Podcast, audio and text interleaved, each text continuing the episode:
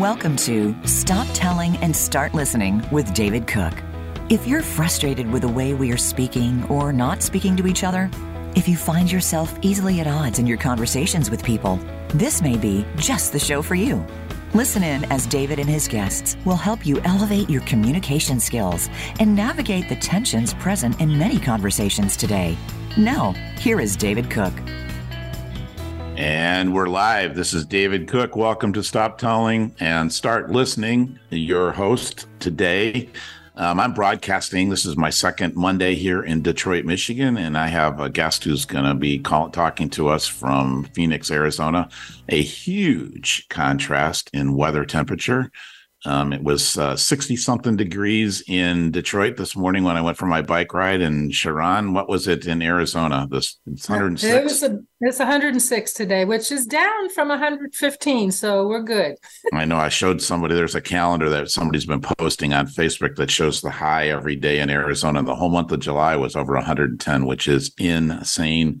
I am so happy to be in Detroit, enjoying a little bit different climate. But anyway, we're not here to talk about the weather. We're here to have a great conversation about citizenship and how we got to this. You know, it's interesting. Sharon and I had a conversation probably about 3 weeks ago. We were talking about government and politics and people and laws and rules, and we landed on citizenship because, you know, one of the things that came out of our conversation more than anything else was, you know, we talk about, you know, democracy or public, what kind of government do we have? But not only what kind of government do you have, but, you know, if we understand what type of government we have, what does that mean to us? And the other big thing that I, you know, this is my agenda in this conversation, because I hear a lot of chatter and a lot of noise. In fact, I would call it blowhard noise. And personally, this is the way I hear it. Sorry, I'm being so judgmental when I'm on a show that's not supposed to be judgmental. But, you know, people throw around the words freedoms and rights all the time. And I get it. You know, in fact, you know, if you guys looked at my face, I'm a white, upper class, well-schooled, mature man. I'm pretty sure that I have a whole lot more freedoms and have experienced a lot more freedoms than 99% of the people in this world. And I take my freedoms for granted. There are a lot of other people who are fighting for their freedoms. And there's guys like me standing up and saying, wow, you know, you got to play the game by the rules and all that other stuff. Well, you know, freedoms and rights don't have rules. They're freedoms. They're rights. However, we as citizens have responsibilities as it relates to those rights. And for me, that's my big beef, is that I just think that we are heavy-handed with how white male America is leveraging its freedoms and its rights in lieu of their responsibilities. So, you know, Sharon, I'm just telling you up front, that's the tangent I could easily go on. You can steer me back because this is your show. You're the guest. No, it's a good tangent because it's very relevant, Dave. And thank you. David and I, full disclosure, have known each other a long time. We've talked about a lot of things, and we found ourselves mostly in agreement with our perspective. So we had to find a topic where there would possibly be some differences in perspective and opinion. But I agree. And about freedoms, words in general, as we're talking about listening, I think the first few things for me when I start to listen to someone, which is anytime anybody speaks, I'm listening. I am a life, family, and communications coach here in Scottsdale. Been doing this for about 12 years. And my goal is to listen to people because people often speak more, Dave, from their emotion, their fears, what's going wrong, than their joys and their excitement and their possibilities. And so when you say, you know, there's a particular portion of our society, be it white males, white females, black males, black women, people in general that have a resistance to other people espousing what their freedoms are, listening becomes valuable. And I'm happy to go in that portion of the conversation. I just want to bring out some other things that we talked about, and then we can just flow with wherever it goes. One of the things that I find difficult for many people is to understand the words that they're using. We often use words and we have a perspective of what it means. Somebody else could have a very different perspective. I give the very basic example of a mouse and a mouse. If I'm talking to a client about a mouse and they're running around the room screaming, obviously, I think they're not thinking about the computer mouse. They're thinking about a mouse.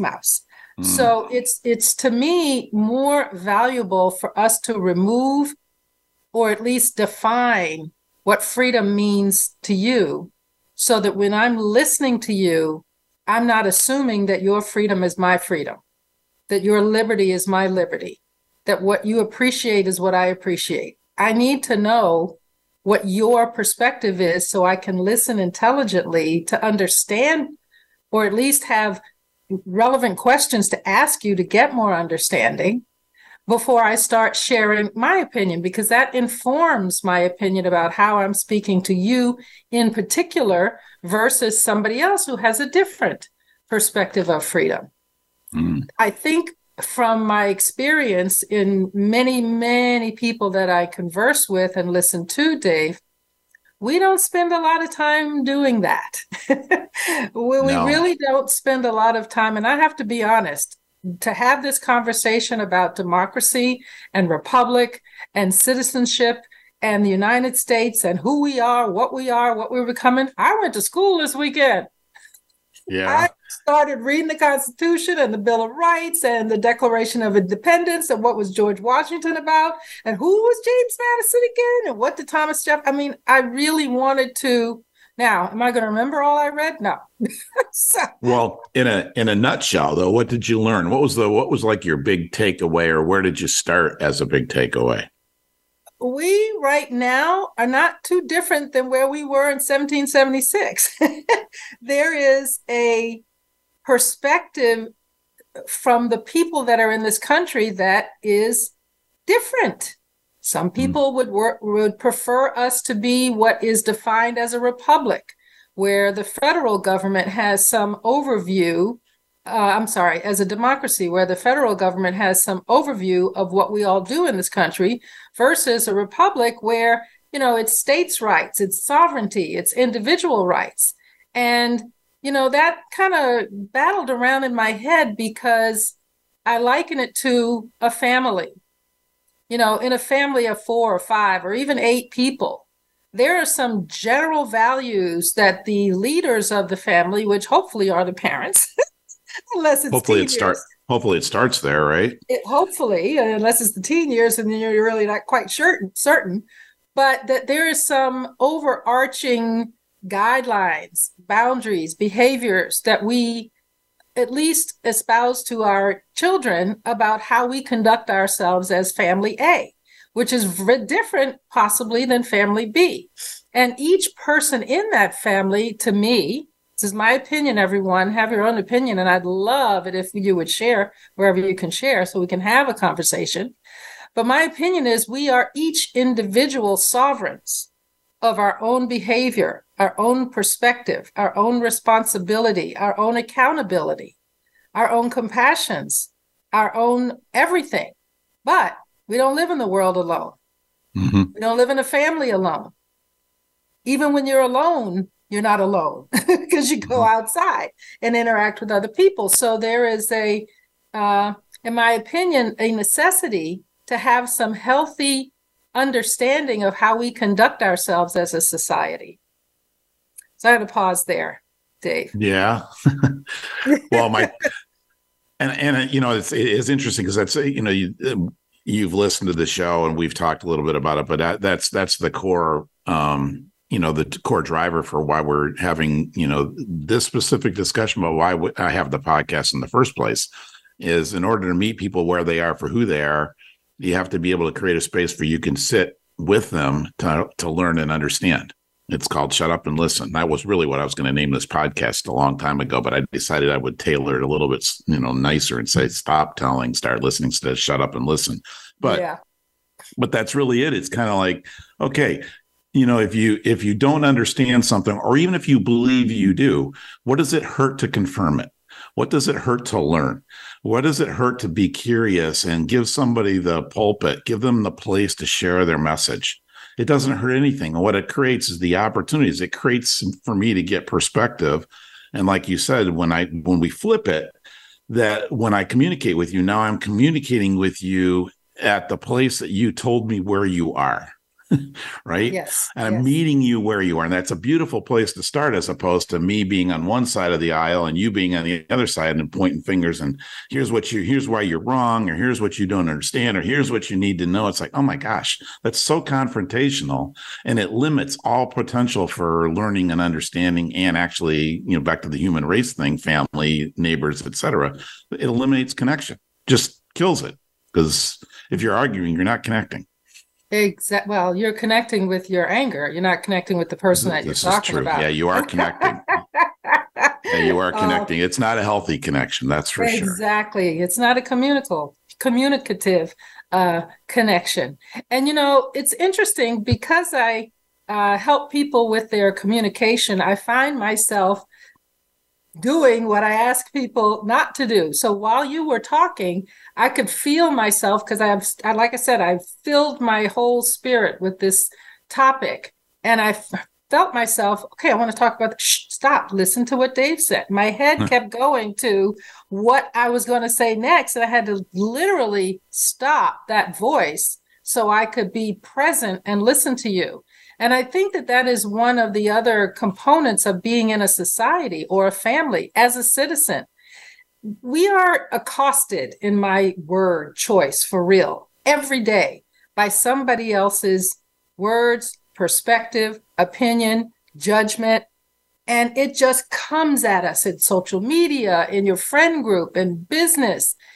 And there's not a space for us really in that being hit with all this stuff to really think about, well, who am I? Mm-hmm. And what do I really believe? I just take the labels that align with my emotion or what I think my values are, and then I start spitting out labels. And to your point, when I don't listen, when I don't have a conversation back and forth, I'm just espousing and spouting my opinion, it almost feels like I'm a little resistant. I don't want to learn anything new because I don't have time to learn anything new. I don't have time to absorb your perspective because I might change my mind. And I can't do that because I'm in a community of people that agree with me. And it feels so good to have people agree with me, because outside of that, it doesn't feel good. Mm-hmm. It's interesting when you were talking about the knowledge piece. One of the premises of one of my guests early in the podcast series was Monica Guzman, who wrote a book called I Never Thought of It That Way. But she was saying her premise was that people are afraid of expressing their opinion or being exposed to new opinions. And I'm paraphrasing. So, Monica, if you hear this and I got it wrong, but they're afraid to express their opinion or hear new opinions because they're not clear on what they believe. Right. And so when they get put in that spot, it's uncomfortable because, like you said, is that I don't know if I don't know if I agree with that. So now I'm uncomfortable, or I don't know what I believe, so I don't know how to articulate it. So now I'm uncomfortable. So there's this discomfort. It's kind of like, I'm being, like you said, you used the word accosted. I'm being accosted, but I'm not sure that I could tell you what's right or wrong about it. All I know is that I'm getting inundated with stuff all the time, and it's unsettling. Dave, that is so right on, because we get talked at all day long. Teenagers, teachers telling them what to do, business, your boss telling you what to do, friends group, the alpha friend telling you what to do, and whoever it is. And we and this brings me back to our citizenship conversation. We have not, in my opinion, not everywhere in the United States, but in many places, especially in the box that's in front of us, whether it's the TV, the computer, the phone, created a safe space to have our opinion be heard without judgment from ourselves or other people. And as you know, that's my mission and movement in the world, is no judgment, just love. To create that comfy couch, safe space when I'm in conversation with people, so that they feel, oh my God, this is new. I can actually say what I think And I kind of feeling Sharon doesn't agree with it, but I'm not getting that face or her shutting me down. She's actually listening. And no judgment, just love doesn't mean I don't judge. I judge all the ding dang time. And sometimes it takes me a little while to get over the judgment. But that's an ideal to reach, is to have that intention to judge less so that I can allow you more to be you. So as a citizen of this country, I know that 350 million, I don't know how many people are here. I think it's somewhere around that number. Sounds like a good start. Hard. Pardon me? It's a good start. 350, yeah. We'll go with that. I can't imagine more than about 4 or 5, and that's a lot of topics that we're all going to agree on. Now, yeah. We're all going to agree on them, I think, in the label, but not necessarily in the definition. Or the application. We all want to be safe. We all want to be heard. We all want to belong. We want to move forward, whatever that means, and be successful in our lives, whatever that means. We want to, if we have children, or even if we don't, the people that are coming up behind us, we want to leave this a place that's better than when we got here.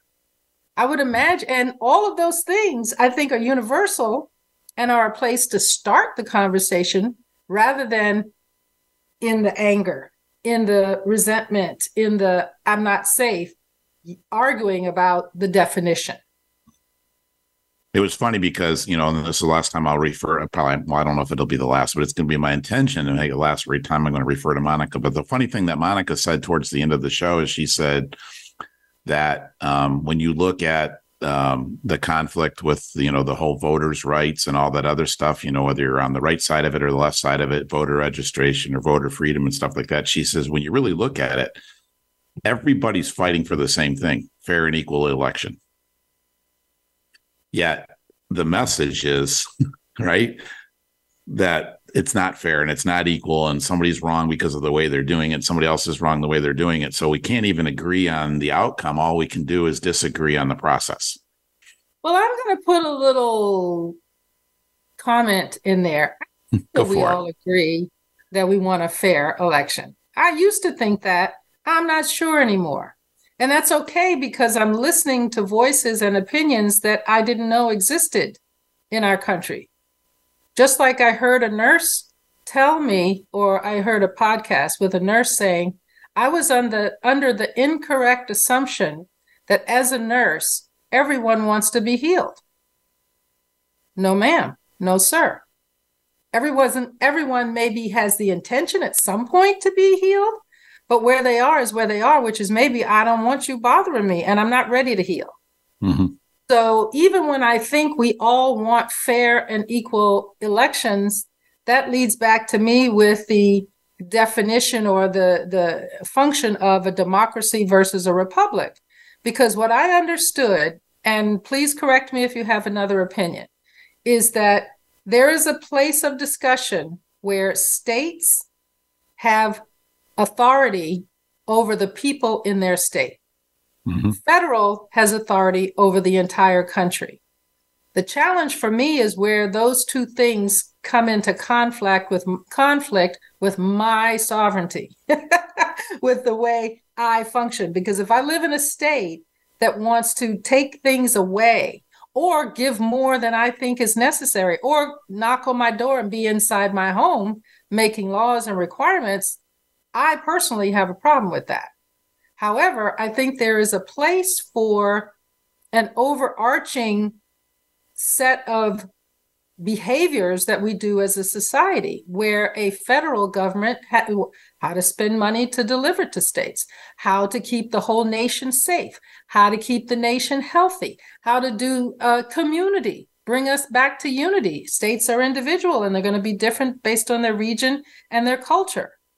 But there is a philosophy in South Africa, Dave, that I have adopted, and it aligns with the no judgment, just love perspective that I live, which is Ubuntu. And Ubuntu says, I am because you are. Mm. I am a person in the world interacting with another person in the world, and that informs my behavior. And one of the stories is that there was a missionary in Africa who was doing an experiment, I suppose. And he had a basket of very delicious fruit. And he was talking to a group of about 12, maybe 15 young boys. And he's sitting behind next to a tree with the basket, and the boys are out a little bit away from him. He says, okay, I have this delicious fruit. I'm going to put the basket here and step away. Whoever gets to the basket first gets to have the fruit. He watched the young boys. They were, 12, 10, 15, somewhere in that area, age range. All grab hands, run together, get the basket of fruit, sit down in a circle, and share it together. Obviously, that's befuddling to the missionary. And he asked why. And they said, how can one of us be happy when one of us has nothing? What was that called? Ubuntu? Yes, Ubuntu. Be careful when you Google it, because there's a technology company called Ubuntu, and you will get that. You put African something with that word, and you'll find more about it. And if we can adopt even a semblance of that in this country, we are all different. But there are moments in time where we benefit from coming together to eat the fruit, and everybody wins. So we were talking about democracy and republic, and I'm going to throw in another word based on that, because some people would hear equal sharing, socialistic. Yes. So now, please do define socialistic. Okay. And again, there is a charge on that word right now. Big. And has been a long time. And I get that. And I get that you can hear that socialism in that story that I shared. And therein lies the conversation. What is the value of sharing? What is not the value of sharing? Don't just shut out the conversation because the word socialism gives you a reason to put up a boundary and ignore me or not talk to me or judge me. That's good. I like that. I love the way you're talking about coming to understanding on terms. I think that I remember one of my mentors a long time ago when I was doing coaching and presentations, and he said, it's all about the definition. And because I would use a word to describe something like, for example, selfless listening is one of my things that I, obviously bring into my training classes. Okay, so what is selfless listening? Let's have a definition that people can get their head around and they understand it. And you remind them of what that's the definition. That's the context and how we're using this word so that they understand then in context how we're moving forward in the training program. And you're really emphasizing that as I... rather than get caught up in the word, let's make sure that we get caught up in understanding the word as we're talking about it, or the word, the term as we're using it. Correct? Exact. Absolutely correct. Because in my little class this weekend, there's a difference that I read between democracy and pure democracy. Ooh. But we have just kind of watered it down to democracy, and it means something probably sort of similar to many people. But I would imagine if you ask people what exactly does that mean in practice in our country, you'd get a bunch of different definitions. And what I understood it to be was when our country was founded, there were a whole lot less people here than there are now. But they had the challenge of distance and transportation. So things couldn't get to everyone's understanding quickly. And so a pure democracy is where everybody gets a vote. I don't know if we can possibly have a pure democracy because everybody's not voting, number one. And how would that even work? How would you decide? So, yeah. Well, it is interesting. I see that the break thing came up, but let's really quick. That's what I saw too. Yes. Yeah, I know. I told you it comes up, and it always distracts my guests after I tell them that. So you're not alone. And like there's the warning sign, but okay. Yeah. So we structured this. And people say we're the greatest democracy in the world and all that stuff. And it's kind of funny that you say that because technically we're not a democracy. Correct. We're a democratic republic. Yes. Remember the Pledge of Allegiance? Yeah, to the Republic for which I stand, or whatever, yes. Which it stands, whatever. That shows you how long it's been since I said the Pledge of Allegiance. But yeah, it's like, it's like, okay, so now we'll probably have to come back and talk about this at break. But what is a democratic republic? Based on your Saturday studies. My Saturday and Sunday, this was a lot of study. It is where we have the ability to vote for and elect representatives to go speak on our behalf. And then when we vote, supposedly, and now you're going to get into the other thing there, which the word's not coming to me right now, but we get to vote and the majority is supposed to win. So the majority of the people that vote are supposed to have the outcome that was voted upon. However, we individually don't go to D.C. or wherever our state capital is and tell everybody what we want. So we are democratic in that we vote. We are a republic as we send representatives to represent us. Right. And majority doesn't absolutely rule, because like the Electoral College and the U.S. Senate. That's the word, Electoral College. Thank you. Yeah. Change the dynamic of that, because I think you shared that with me. And one of the geniuses that you were studying said that we can't let the majority run wild. So we structured in our republic a way that their majority has a voice and they have authority, but they don't have ultimate complete authority. And as we come and go to break, when you vote, to me, it's important to learn who you're voting for. Do they really represent you? Are you learning their ability to represent you? Maybe on the campaign trail, they sounded great. But in practice, are they really doing that? Mm-hmm. Yeah, it's interesting. But, it's funny. I wonder how many people really, like you said, that they understand the nuances of a republic as opposed to a democracy.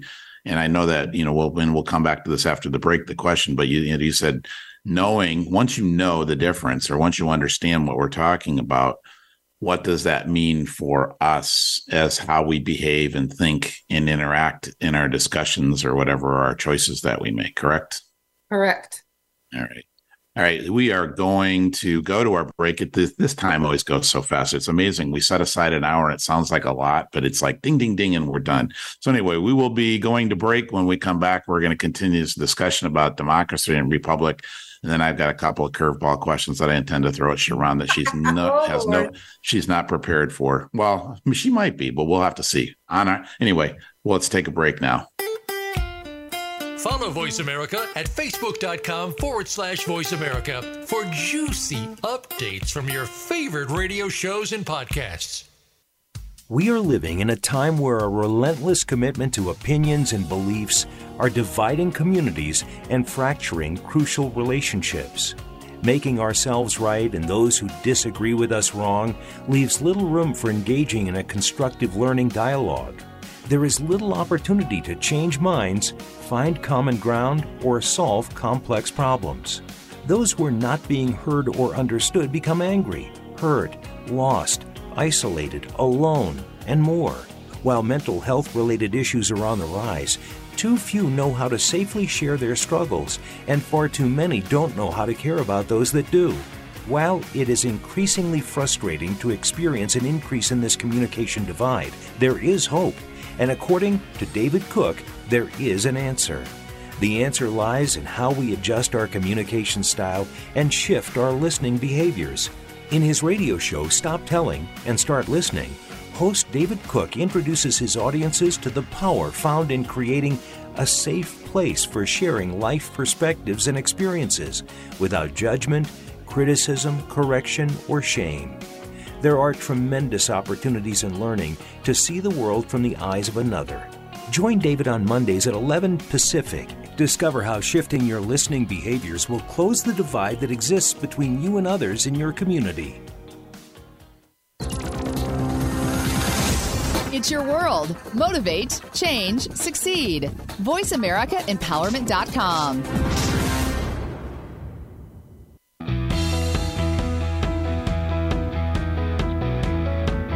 You're listening to Stop Telling and Start Listening.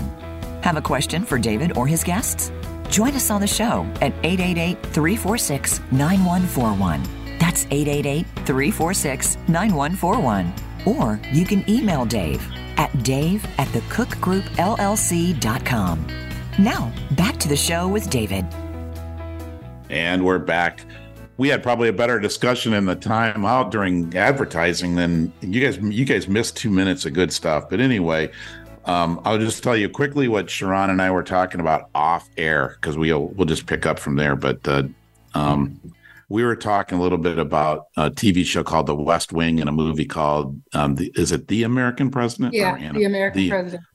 And we shared our mutual admiration for the screenplay writer Aaron Sorkin. But the other thing that's really interesting about that show, kind of like what we're talking about right here, is there's a lot of people who don't like the show because it features a Democratic president and he's leading from essentially from the left side of the aisle. But if you sat back and just watched The West Wing for what it is, without getting into your political whole thing, it is a great lesson in how government works or could work. Right. Yes. Now, judgmental Dave shows up and says, right now, I don't think government is working. I think it's broken because everybody's standing on partisanship without thought is really, that would be my judgmental statement. But The West Wing is a beautiful show that just says, look, this is the dynamics of government. This is the stuff that goes on all day long, at least in a healthy theoretical situation in our republic. And so that's what we were talking about. Anyway, I'm going to let you comment to that. Well, comment to that is when I'm listening to you recount what we talked about, it reminds me of a podcast that I heard is Be Careful of the Single Story. There's a danger in the single story. Chimamanda Ngozi, I think, is the author of that book and the podcast. And when I'm listening about West Wing, yes, there are people that won't watch it because it has the Democratic liberal perspective. There are people that watch it incessantly because they worked in government and they see the relationship between what Aaron Sorkin wrote, what the actors are delivering, and their daily lives. And yes, is government broken right now? I think many people would say yes. However, I was a lobbyist for 4 years in New York. And whereas I know what's being shown to us is broken, and I can even equally not be caught in the single story of that and say there are some very conscientious, well-serving representatives doing the work of the people that we don't see enough. Mm.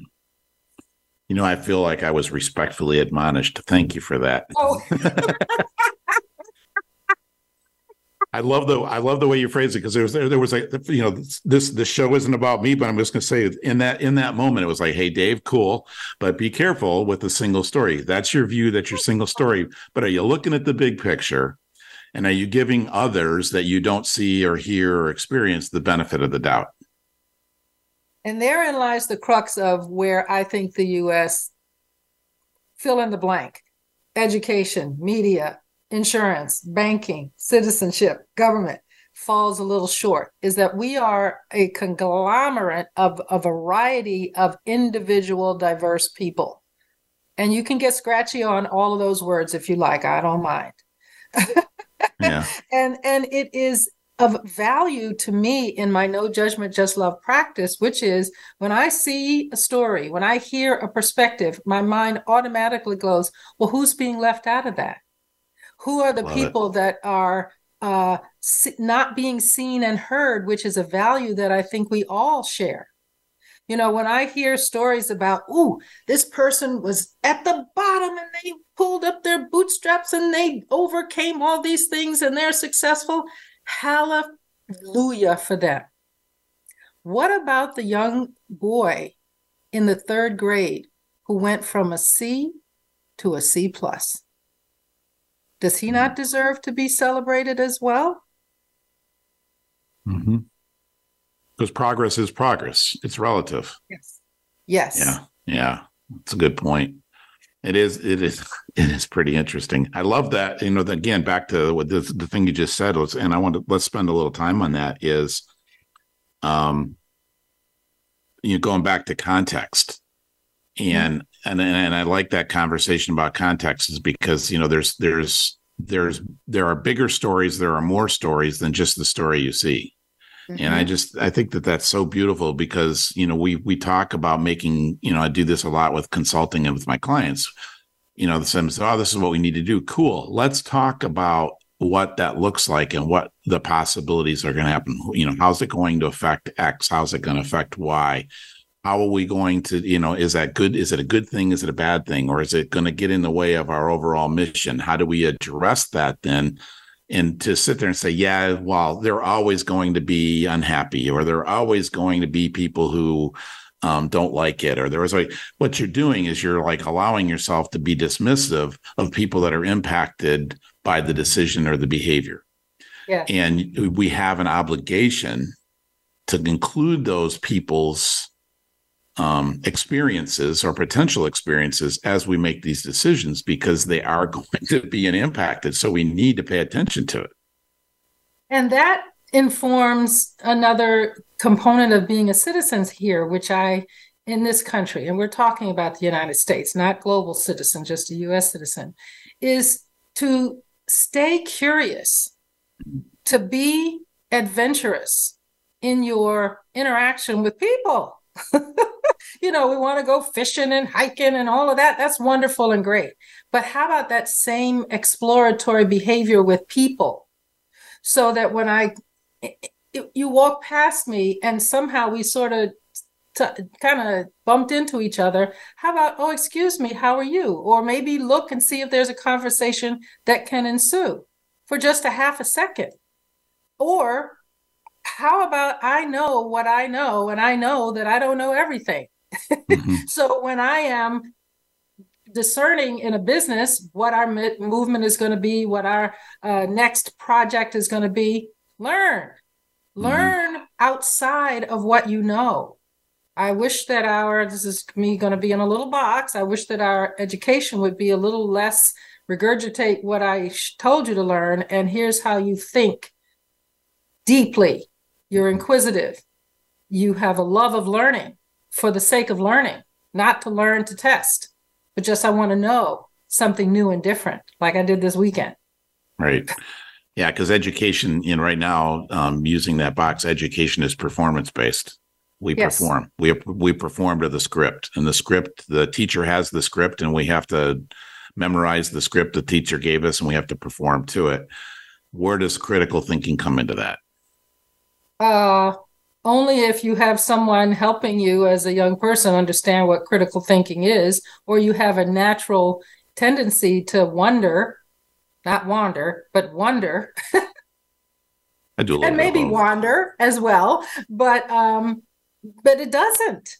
I wonder best when I'm wandering. Exactly.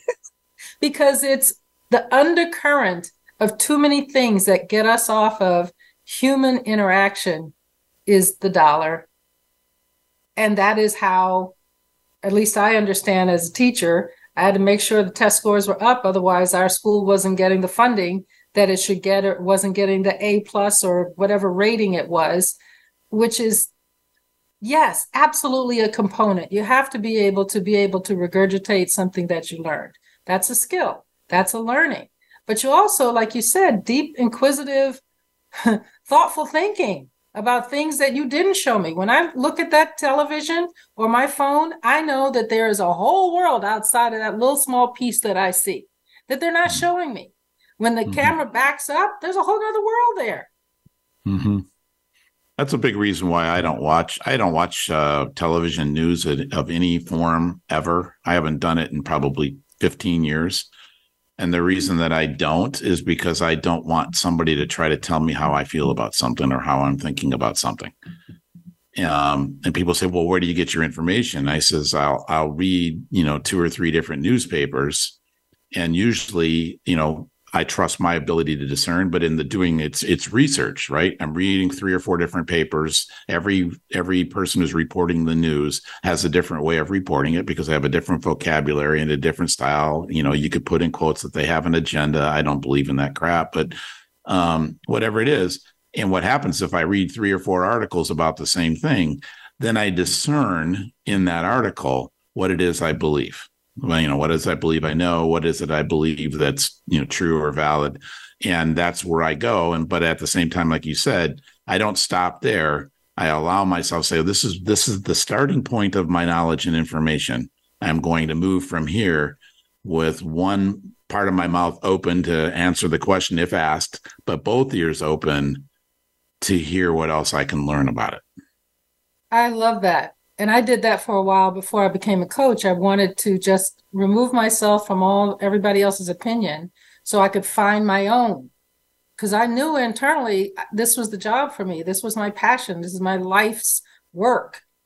But I wanted to be able to take in other people's perspectives and opinions and thoughts and meld them with mine, not replace mine with theirs.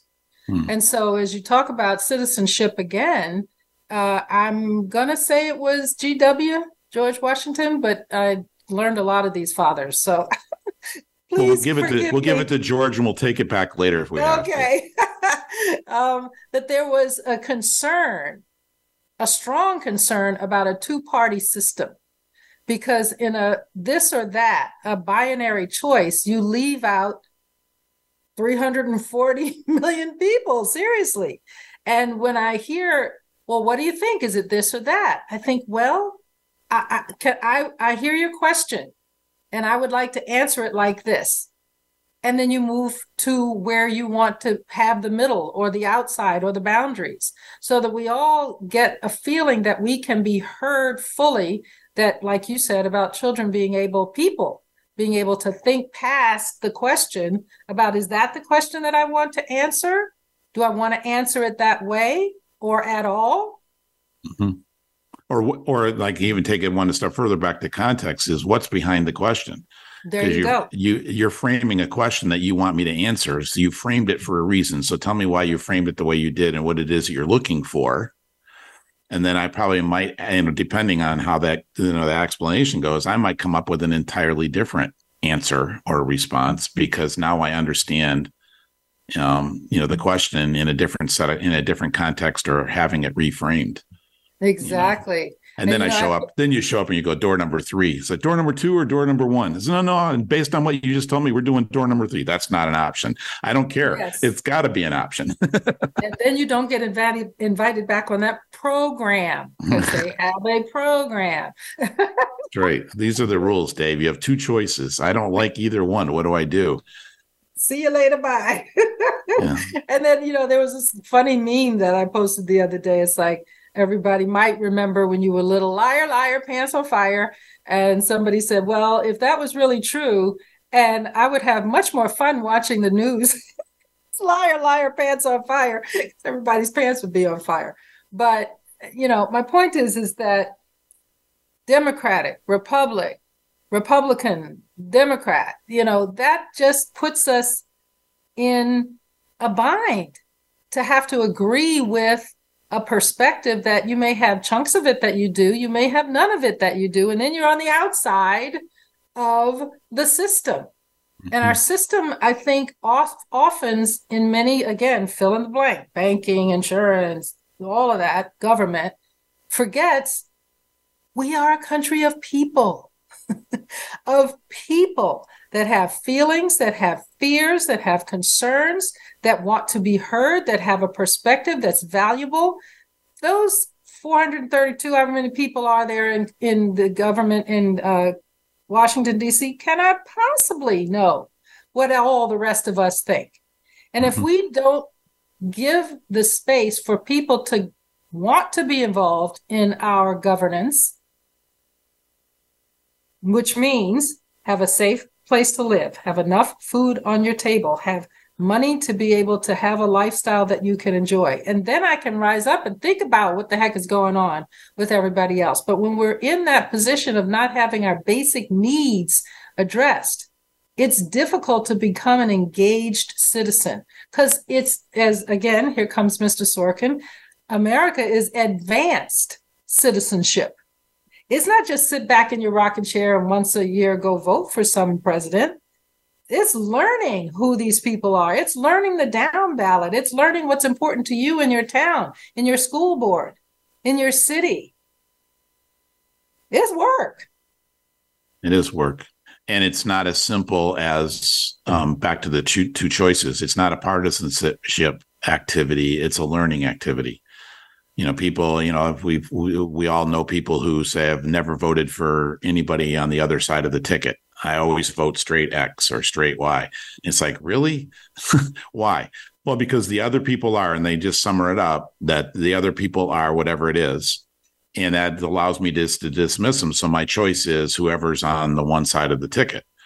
And like you said, that's that limits the opportunities for us to hold our leaders responsible, and it limits our ability to feel like we're truly participating in the process.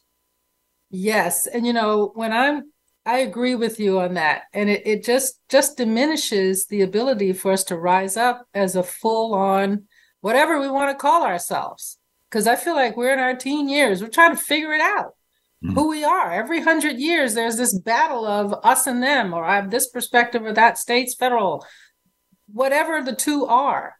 And when we can start to realize we're more than just those two, we are in the middle, we're on the top, bottom, outside edges, and we all deserve to be part of the conversation. And while you were talking, I think a lot in analogies, they just pop up to into Good. My head. So if and I have been a Republican, an independent, a Democrat, a libertarian. I have been all of those throughout my life because I agree, disagree, learned, knew each time I chose.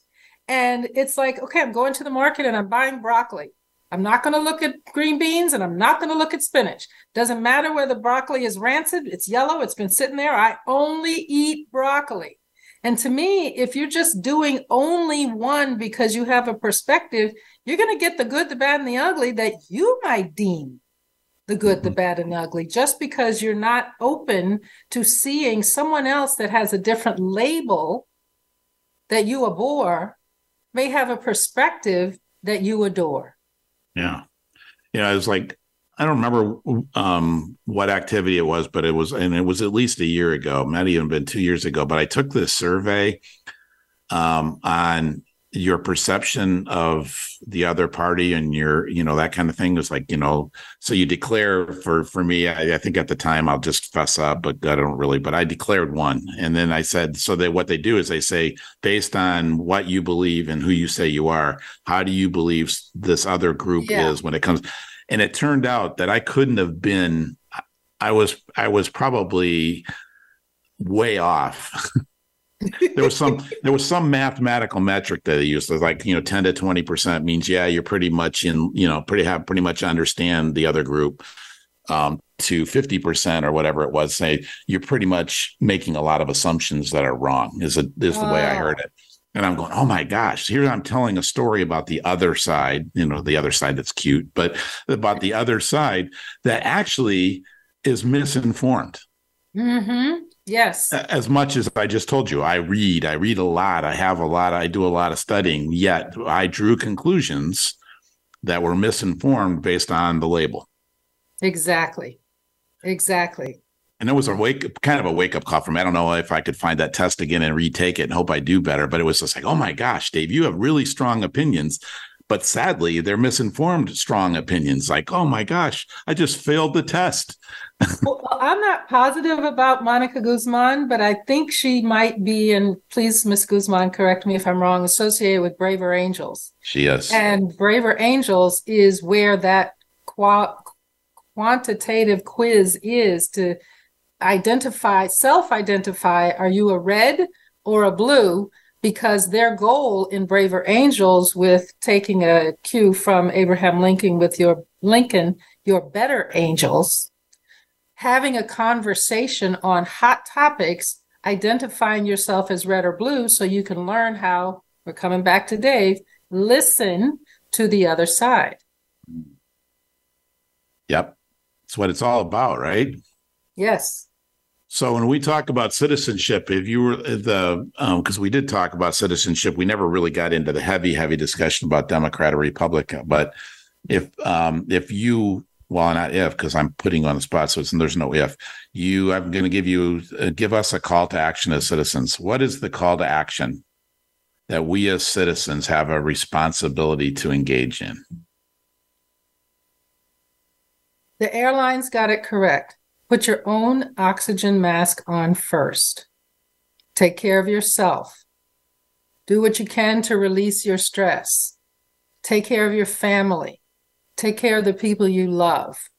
And then once you have put that into some perspective, not have it all solved, but at least have awareness where you need to spend some attention, take a moment of time to look outside yourself, whether you want to watch television, whether you want to read about it, whether you want to talk about it.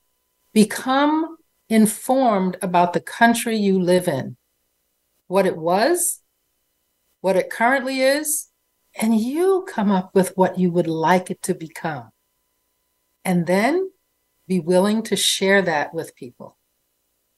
But the challenge with being informed is without I don't know if prejudice isn't the right word, but we have to be careful with our filters. In fact, if anything, we need to remove our filter, get rid of the filters, so that when we say I'm going to be informed, I'm allowing all information to come to me. Absolutely. And even if you can't at the time that you're learning, that you have a resistance to that. Which we do. Which we do. We all do. I do. When you engage with people, do your best to dissipate that resistance so you can learn, like Dave did, am I informed for real or am I not? And what is this person's misinformed? I'm really good at being misinformed, son of a bitch. And just know that we are all in community, whatever that means to you. I've shared what it means to me. It may mean something different to you, and that's appropriate because we are a large, diverse, wonderful. I love what we can become. I'm not so happy with where we are, but I recognize in chaos comes answers, newness. So I'm at peace. Excellent. All right. So we have 3 minutes before we have to quit. And I didn't do the one thing I'm supposed to do in every show. So Sharon, you have like 2 minutes to tell us a little bit about yourself and how we can find you. Okay. What are you up to and how can we find you? I'm up to right now, believe it or not, doing a workshop called Speak Up. and the second half of the show is Shut Up. And so we're doing a two-part. All right, keep going. Sorry. Okay, no worries. And so if you would go to, where will you find me? Sharon Ria AZ at gmail.com. Right now I'm in the middle of updating all my websites. So just that's SHARON. At or AZ, SHARON. Let me do it. Go ahead. Okay. Sharon, SHARON REAAZ at gmail.com. Send me a note. There we go. Yeah. And so you do have a good, and the nice thing is that the whole no judgment, just love, which was the core of, you've been doing that for like 12 years or so, right? Yes. And obviously that's at the foundation of this. So you're simply taking your whole coaching and training practice to another level above and Absolutely. Beyond the no judgment. So that's awesome. And if you want to learn about no judgment, it's www.njjl.world.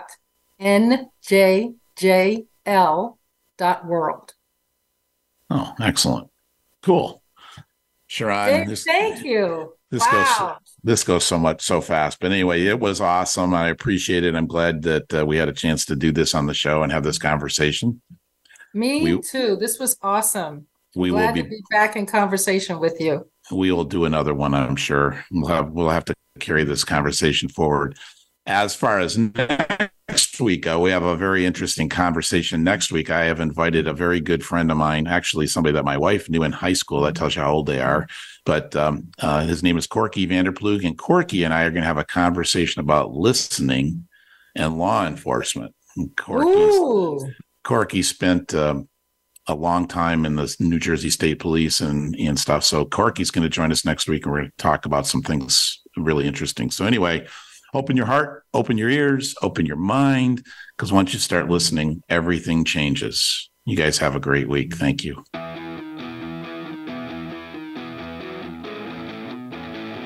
Thanks for listening to this week's episode of Stop Telling and Start Listening. We hope you've picked up on some useful ideas to help you enhance your conversational skills. Until we listen again, have a beautiful week.